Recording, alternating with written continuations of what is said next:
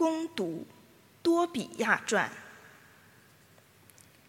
婚宴完毕，托比特叫了他的儿子多比亚来，对他说：“孩子，你去把工资交给与你同行的那位圣者吧，并且要给他多些酬报。”于是多比亚叫了天使来，对他说：“请你收下你回来时所带来的一半财产，做你的工资，然后平安回去吧。”那时，天使暗地里叫了他们二人来，对他们说：“你们该赞美天主，感谢他，显扬他。”该在众人前，把他为你们所做的一切好事归功于他，为赞美歌颂他的圣名。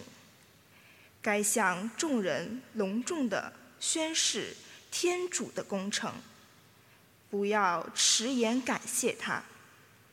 隐藏君王的秘密固然好，但对天主的功成，却是。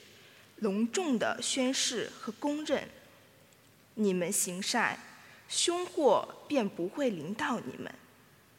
祈祷与斋戒固然是善功，但是秉义施舍却超过前二者。秉义而少有，胜于不义而多有。施舍救济胜于储蓄黄金，因为施舍救人。免于死亡，而且洗涤一切罪恶。施舍行义的人必享高寿，犯罪与行不义的人，便是仇视自己的生命。我要向你们说出全部实情，绝不会向你们隐藏什么。我已经向你们说过，隐藏君王的秘密固然好。但传扬天主的工程却是应当的。当你和萨拉祈祷时，我便把你们的恳求呈到上主的荣耀前；当你埋葬死者时，我也同样的在你左右；当你毫不踌躇的起来，放下你的饮食，去埋葬那死者的时候。我便被差遣来试探你，同时天主也派遣我来医治你和你的儿媳萨拉。我是厄法拉厄尔，是在上主的荣耀前势力往来的七位天使之一。你们现在该在世上赞美上主，感谢天主。看哪！我要升到派我来的那里去。这是上主的圣言。永生的天主应受赞颂。因为他惩罚人也怜悯人，他把人投入阴府，也把人救出。没有人能逃出他的掌握。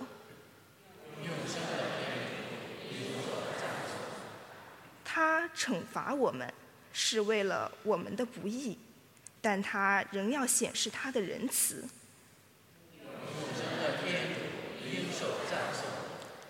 你们要观察他向我们所做的一切，高声感谢他，请赞美公义的上主。请赞扬勇士的君王。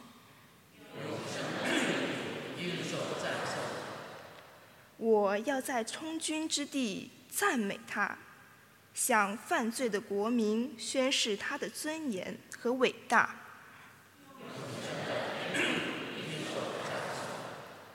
罪人们，你们应该悔改，在他面前实行正义。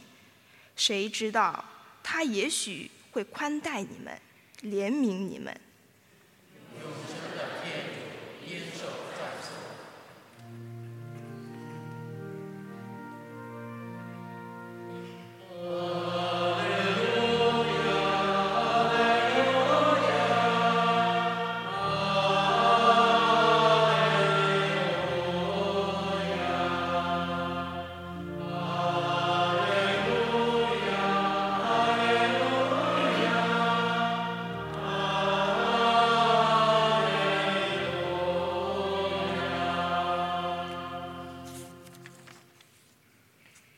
你的话是我脚步前的明灯，是我路途上的亮光。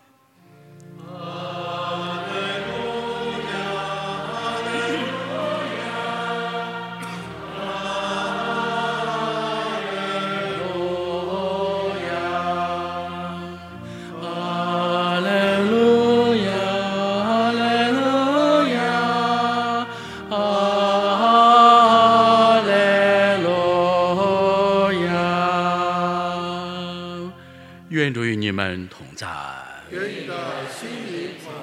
攻读圣马尔谷福音，主愿光荣归于你。那时候，耶稣教训人说：“你们要提防经师，他们喜欢穿长衣、长袍游行，在街上受人敬礼，在会堂里做上座。”在筵席上做首席，他们吞没了寡妇的家产，而以长久的祈祷做掩饰。这些人必要受更严重的处罚。耶稣面对奉献箱作者，看见众人怎样往奉献箱里投钱，许多富有的人投了很多钱。那时，来了一个穷寡妇。投了两个小钱，就是一文铜钱的四分之一。耶稣便把门徒们叫过来，对他们说：“我实在告诉你们，这个穷寡妇比所有往奉献箱里投钱的人投的更多，因为众人都是把他们所剩余的投入，但这寡妇。”是十分穷苦，却把所有的一切，就是全部的生活费，都投进去了。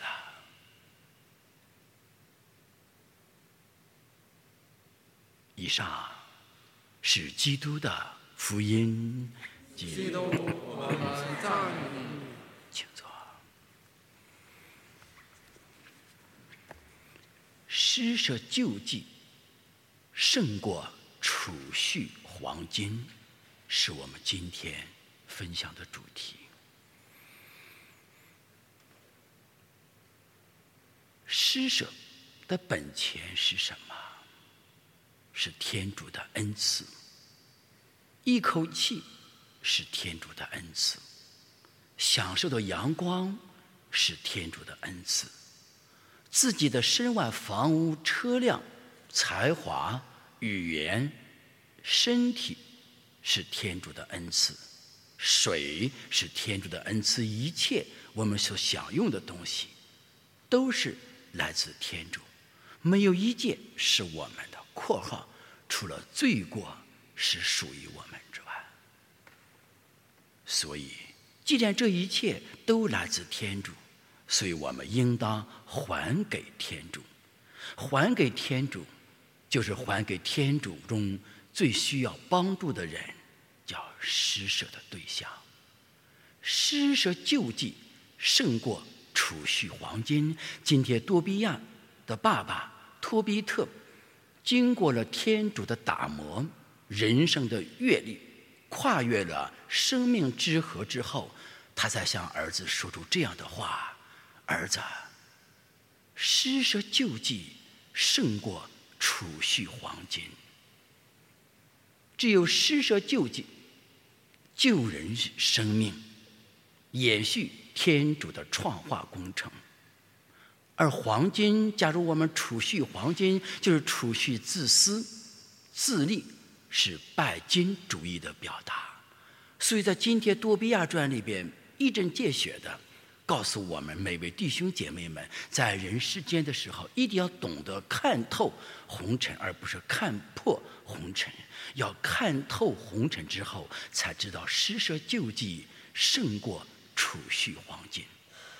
那么，今天我们做爸爸妈妈的，一定知道哦，我的银行里存多少钱，给我的儿子啊上大学，在美国、澳大利亚、法国、意大利上学需要多少钱。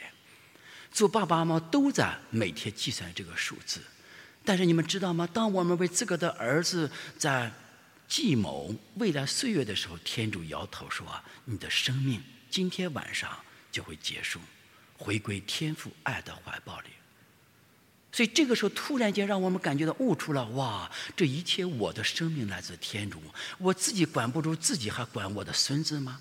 我自己管不住自己，我还管我的儿子吗？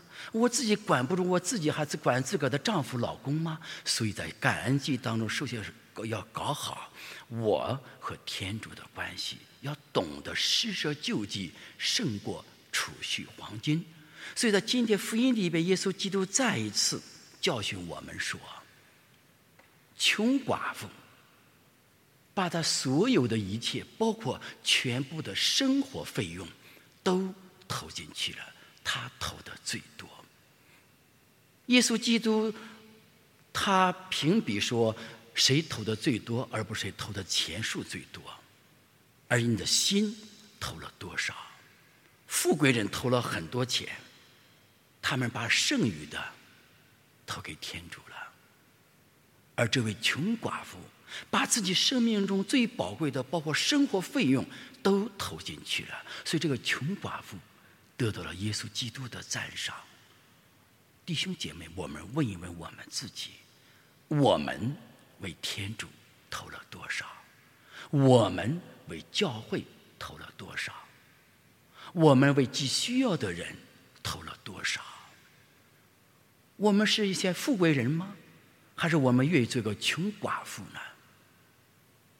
所以在前几天以前，我们堂区有个教友，在晚上十点钟左右，他发给哎，交给五千块钱，说神父，这是为今年的六一儿童节的时候，那些鳏寡孤独的，尤其是孤儿们，帮助他们。